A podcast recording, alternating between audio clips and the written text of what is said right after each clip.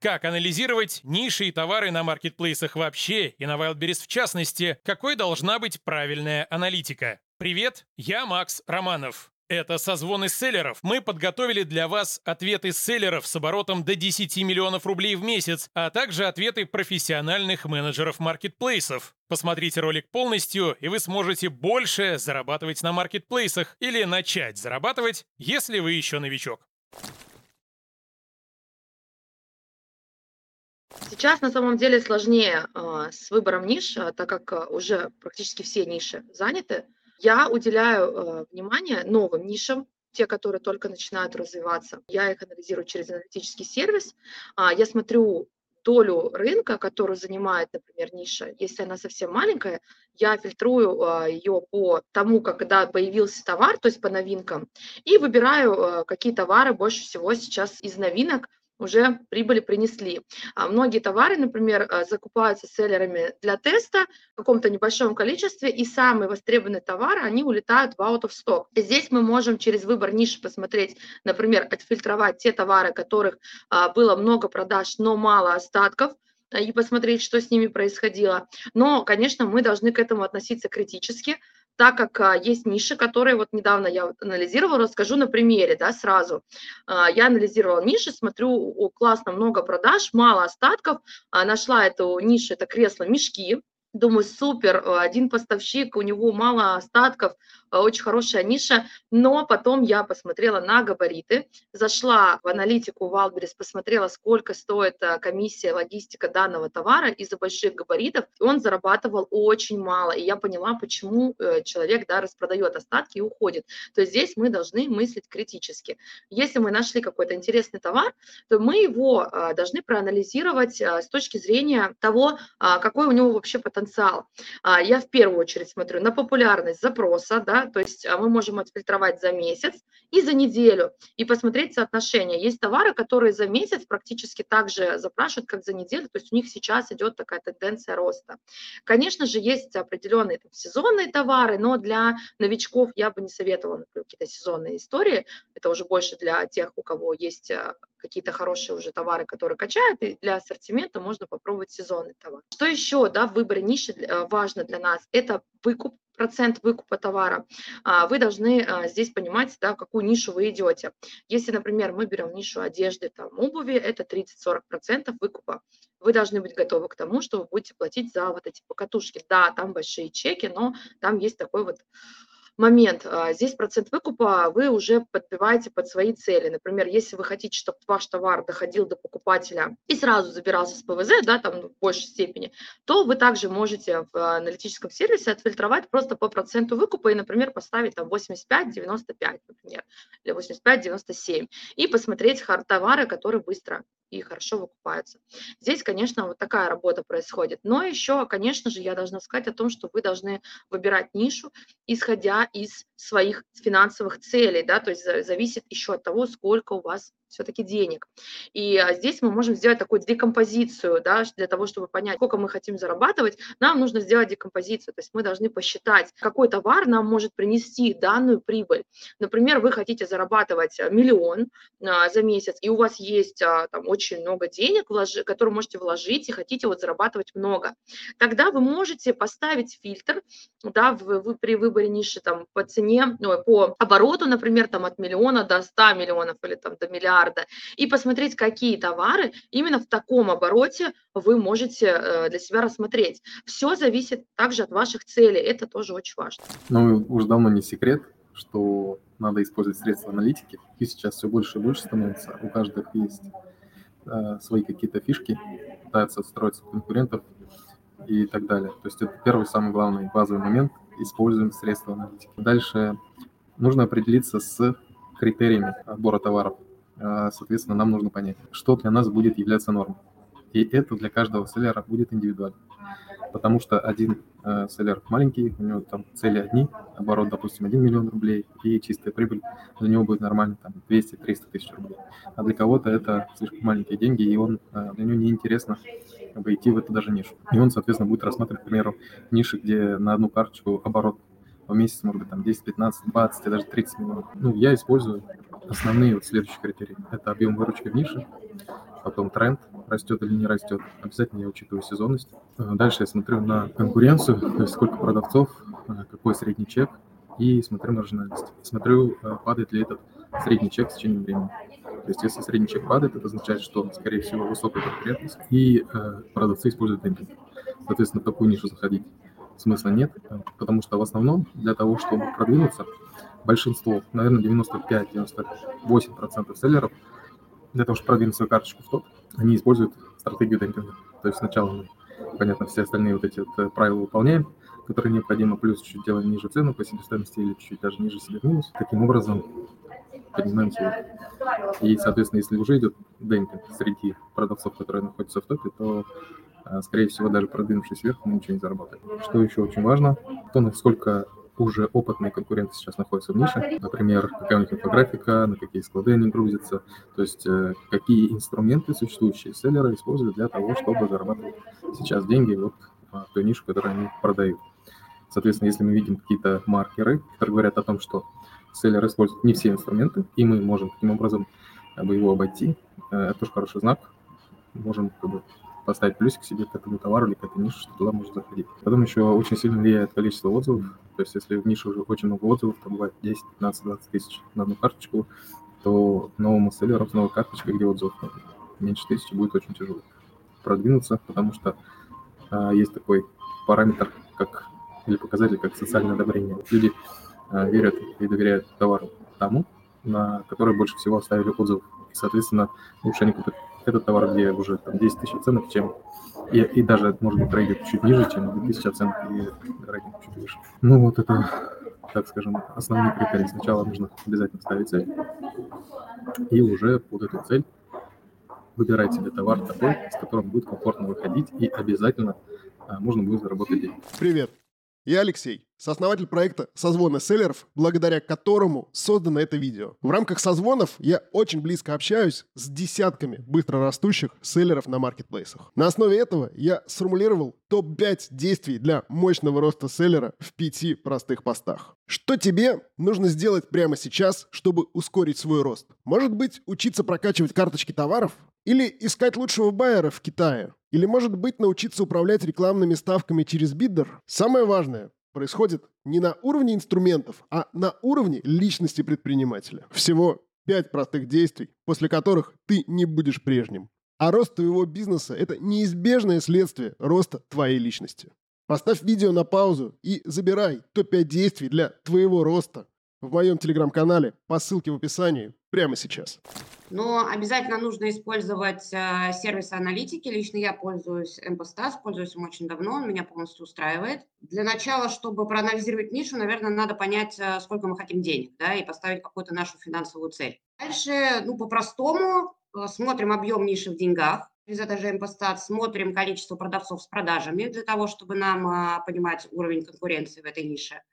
Э, смотрим количество товаров с продажами, и, соответственно, сколько выручки приходится на каждый товар для того, чтобы понимать, выполнима ли наша финансовая цель. Обязательно нужно смотреть тренд ниши, да, то есть нужно заходить в нишу, которая растущая, которая не растущая, заходить нету смысла. Я смотрю еще сезонность для того, чтобы понимать, да, весь год мы будем продавать, либо будут какие-то всплески и падения и э, смотрю, есть ли в нише монополисты, да, то есть мы туда заходим, опять же, чтобы понимать уровень конкуренции, можем ли мы вообще в этой нише как-то закрепиться. И э, определенно у селлера должна быть стратегия, то есть э, цель, с какой, ну, как бы, для чего мы идем в эту нишу. Мы хотим ее там полностью захватить, либо мы хотим какую-то занять маленькую долю, да, и просто там продавать. Ну, и, э, оцениваем наши финансовые возможности и уровень наших знаний, да, насколько мы можем вообще в эту нишу, насколько она нам посильна, эта ниша. А я бы при выборе ниши смотрел бы на объем рынка, прежде всего. Количество продавцов, количество товаров. Это все бы помогло мне оценить порог входа в нишу. Под порогом входа я имею в виду э, сумму, необходимую мне для того, чтобы войти в нишу и начать стабильно зарабатывать первые деньги? Ниша. Выбор ниши сейчас очень острый вопрос у всех селлеров, кто и сам обучается по роликам на YouTube, и кто заканчивает курсы, потому что блок по аналитике, если раскрыт, то раскрыт э, кратко либо по критериям. Если человек э, хочет, не вникая или там поверхностно вникая, выбрать нишу, э, в большинстве случаев он с ней ошибется. А здесь несколько моментов, которые хочу проговорить от себя. Первое – это то, что аналитика ниши, она невозможна без инструментария. Для меня инструментарий — это все сервисы аналитики, которые в вашем распоряжении доступны. А, в основном мой инструментарий — это сервис аналитики Mpastat, которым я пользуюсь для того, чтобы отсматривать ключевые метрики, ключевые ниши и э, использую те внутренности в Mpastat, которые есть, для того, чтобы находить уникальные товары, новинки, которые быстро стрельнули, а, смотреть аналитику по сезонным товарам. Есть такой инструмент, где можно посмотреть аналитику прошлого года. И, например, сейчас, если кто-то там ищет товар для Нового года, а, уже его сейчас надо выводить и смотреть, и вы можете посмотреть, как а, чувствовали себя товары в прошлом 2022 году. Помимо инструментария MPStat, да, и тех ключевых метрик, которые я назвала, я могу просто кратко проговорить. Это объем ниши, а, количество упущенной выручки, оборачиваемость товаров, товаров в конкретной категории, количество продавцов с продажами, количество товаров с продажами. Это все очень гибкие метрики, которые вы должны отслеживать применительно к своей категории, понимать, с чем вы хотите работать. Да, и для себя в начале аналитики определить, во-первых, какой у вас бюджет, второе – это это хотите работать э, с товаром постоянного спроса, либо сезонным товаром. Третье – это, это будет одежда, либо товарка, потому что здесь тоже свои критерии и свои цифры, которые надо отслеживать. А, четвертый вопрос, который я всегда задаю, когда там оказываю услугу по аналитике, это есть ли категории, с которыми вы принципиально не хотите работать. Да, может быть, у вас уже был какой-то негативный опыт, либо есть какие-то предрассудки по поводу определенного товара. Я топлю за то, чтобы заниматься товаром, который лежит душа, и которым вам будет хотеться заниматься, вы будете его советовать друзьям, родственникам, либо там использовать сами для своей семьи, а, поэтому глаза должны гореть, и товар вам должен нравиться. Пятый пункт – это вот как раз-таки вы должны понять, в какое направление, в какое русло вы будете двигаться, и уже пройдя все вот эти критерии, опираться на товар и где вы будете его закупать, потому что тоже очень важно, вы должны понимать, э, хотите вы его быстро найти, да, это будет российские э, рынки, российские производства, либо это будет Киргизия, да, большинство для одежды вы будете там отшивать, либо закупать готовый товар на рынке, э, либо это будет Китай, да, здесь логистическое плечо у нас подольше, доставка будет дольше, соответственно, вы должны планировать закуп, особенно для сезонных товаров, но также для товаров постоянного спроса вы должны должны понимать, что с момента выбора товара до момента тогда, когда товар отгружен, обычно проходит около трех недель либо месяца, а, чтобы карточка появилась на ВБ. Это снова Алексей из проекта «Созвоны селлеров». Напоминаю про гайд с топ-5 лучшими действиями для твоего роста как селлера. Этот гайд основан на инсайтах десятков быстро растущих ребят. Поставь видео на паузу и забирай топ-5 действий для твоего роста по ссылке в описании в моем телеграм-канале прямо сейчас. А я бы стала больше внимания уделять не столько нишам, не столько каким-то большим этим кластерам, сколько запросам в кластерах и запросам в каждой нише, потому что вот туда уже реже опускаются. Да, мы знаем, что там самое прибыльное это одежда, мы знаем, что там менее прибыльные, там, может, аксессуары, но вот именно запросом, какие именно, какие товары, с какими конфигурациями, с какими запросами, вопросами. Вот это интереснее. Я бы больше копала в это. Их сезонность, их средний чек, их э, динамику. Вот я бы больше внимания на это уделяла. На мой взгляд, это один из самых важных вопросов, и он связан с двумя такими важными направлениями, которые вот, ну, мы, для себя рассматриваем. Первое – это, собственно, циферки, Excel и все такое, да, то есть полноценный анализ. У нас есть э, ряд критериев, э, по которым мы прогоняем вот все там ниши, которые нам пришли в голову, либо которые нам нравятся, либо которые мы считаем денежными, либо нам кто-то порекомендовал, ну, без разницы. Есть некий список ниш, мы прогоняем через такую воронку, и на выходе получаем одну, две, иногда три-пять ниш, с которыми уже дальше работаем индивидуально. В первую очередь мы по нишкам, конечно, смотрим а, объем выручки за месяц, например. Мы имели опыт захода в небольшие ниши, работать там легко, достаточно легко выйти в топ, и это некий тупик, потому что количество денег, которые ты зарабатываешь, в конечном итоге, выйдя в топ, оно мизерное. А всякие бизнес-процессы, технические процессы, они требуют ресурсов, времени, ну, в конце концов, человек внезапно смертен, поэтому нас вот такие вот медленные пути не очень устраивают. Поэтому смотрим, конечно же, ниши с большим оборотом, да, с большим количеством денег. Э, мы особо не обращаем внимания на количество конкурентов, потому что очень легко с помощью МПСТАС, например, убедиться, что есть ниши, в которых прям невероятное количество конкурентов, ну, просто потому что эта ниша кажется всем понятной, простой или какой-то там модной, популярной. В ней также может быть достойное количество денег, но количество конкурентов, оно, на мой взгляд, не, не так существенно, не так важно, потому что работаете вы с клиентами, продаете вы товары клиентам. Важно, как вас видит клиент, а не как клиент видит там ИП Пупкина или там даже о Wildberries или, или каких-то других людей или других компаний, которые в этой же нише работают. Дальше мы имели не очень успешный опыт работы с сезонными товарами. Сезонные товары нам сейчас представляются более сложными для вывода именно с точки зрения планирования. Планирования остатков, планирования а, закупок, планирования денежных потоков. Есть э, довольно важное преимущество у сезонных ниш. Никто не умеет идеально планировать. В этих нишах всегда есть шанс выйти. То есть вот взять какие-нибудь там осенние куртки, зимние варежки, не знаю, что угодно. Вот всегда есть такой момент, когда даже самые там опытные, самые топовые селлеры в этой нише либо не довезли товары, неправильно спрогнозировали спрос, либо привезли слишком много, да, а спрос не добил до необходимых показателей, они сливают остатки. Ну, в общем, всегда есть шанс в, в эту нишу войти и воспользоваться тем, что кто-то что-то не, спланировал не так. Мы в эту сторону тоже думаем, считаем. Вот, но пока стараемся прям жестко сезонные ниши э, игнорировать. То есть они не проходят наш фильтр. При этом надо понимать, что вообще в принципе, любая ниша, она сезонная. То есть любой товар, он сезонный. Даже если вы посмотрите, вы поставите статистику по женским сумкам, любому мужику кажется, что женская сумка и женская сумка. Девушка может ее купить в ноябре, может купить в марте, может купить летом. Что там такого, женская сумка. Потому что Импостас показывает э, тренды по всей категории, куда входят любые сумки. И пляжные сумки, и сумки с мехом, которые девушки носят только зимой, и сумки-шоперы, которые носят там не, не пойми когда. Поэтому правильно, конечно, смотреть на более общие данные, например, Яндекс Вордстат, и там можно отслеживать более детальные закономерности. Например, если вас интересуют ну, пляжные сумки, понятно, да, когда у них сезон. Но, например, если вы посмотрите сумка женская белая, то вы с удивлением видите, что у этого товара очень даже выраженный сезон.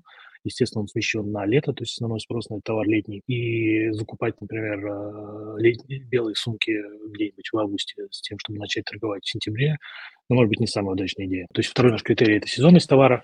Работаем мы с ним вот так. Дальше нас интересует а, процент выкупа. Чем выше, тем ниша нам кажется более простой, более понятной а, и более предпочтительный. Однако мы в целом рассчитываем на то, что у нас по любому нашему товару процент выкупа будет где-то больше 70%. То есть даже если мы заходим в ниши, где он не такой, мы работаем над тем, чтобы он был вот наш целевой, 70-80%. Пока получается, вот, но тем не менее этот критерий важный, потому что если ниша прям жесткая по выбору. Например, это какие-нибудь брюки, у которых очень много размеров, они не тянущиеся, они не оверсайз, поэтому в них э, в размер надо именно, чтобы попасть, они могут плохо сидеть. Вот. Э, понятно, что процент э, выкупа в такой нише будет ну, там, 15-20 до 30. И, соответственно, вам надо учитывать, что планирование товара, планирование закупки становится более сложным, потому что у вас часть товара, причем значительная часть товара всегда в дороге, и вы не можете считать ее как лежащей на складе и готовой к заказу, потому что его нельзя сейчас заказать. И в то же время это замороженные деньги. То есть какие-то деньги в товар уже влили, вот, но отдачу от этого товара еще не получили. Вот, то есть планирование более сложно. Вот, да, логистика тоже более дорогая, потому что покатушки туда-обратно, они занимают там и, и время, и, и деньги. Но вот основной э, аргумент, конечно, для нас – это сложность планирования.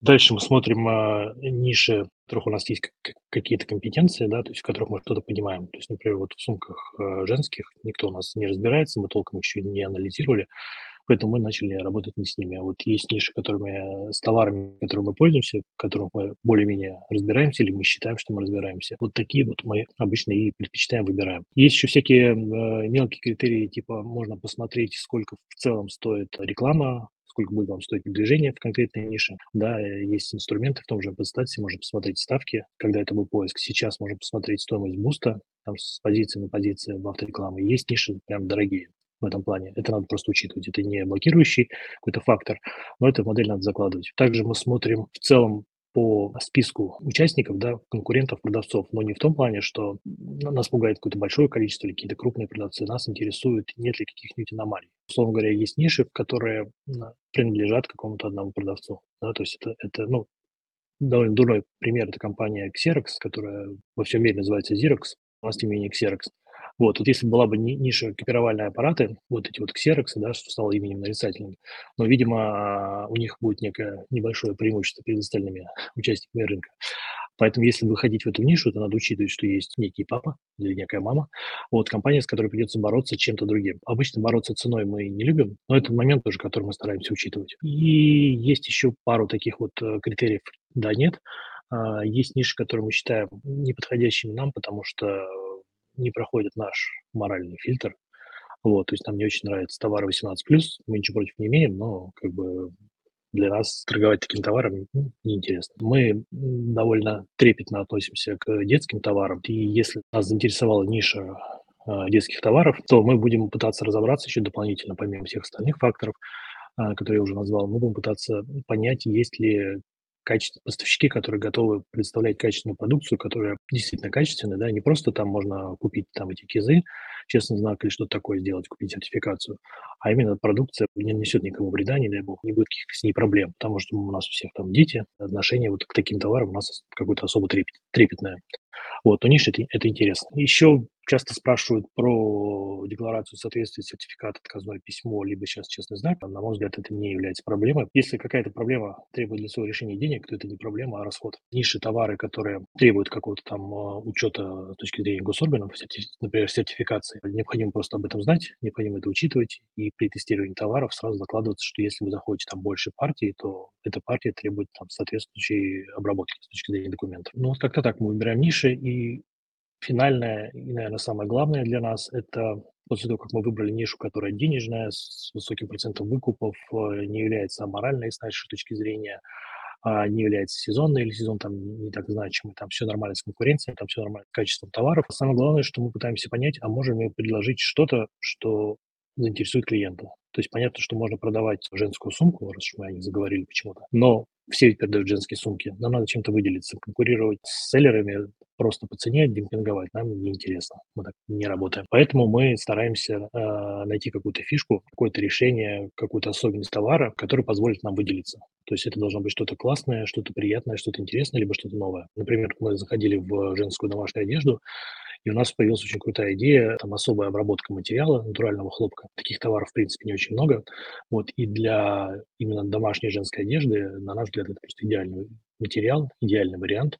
Мы нашли поставщиков, которые занимаются такой продукцией, и, в общем, с ней сейчас довольно успешно работаем. То есть э, самый важный финальный критерий – это предложить клиенту что-то, что будет для него уникальным и очень полезным.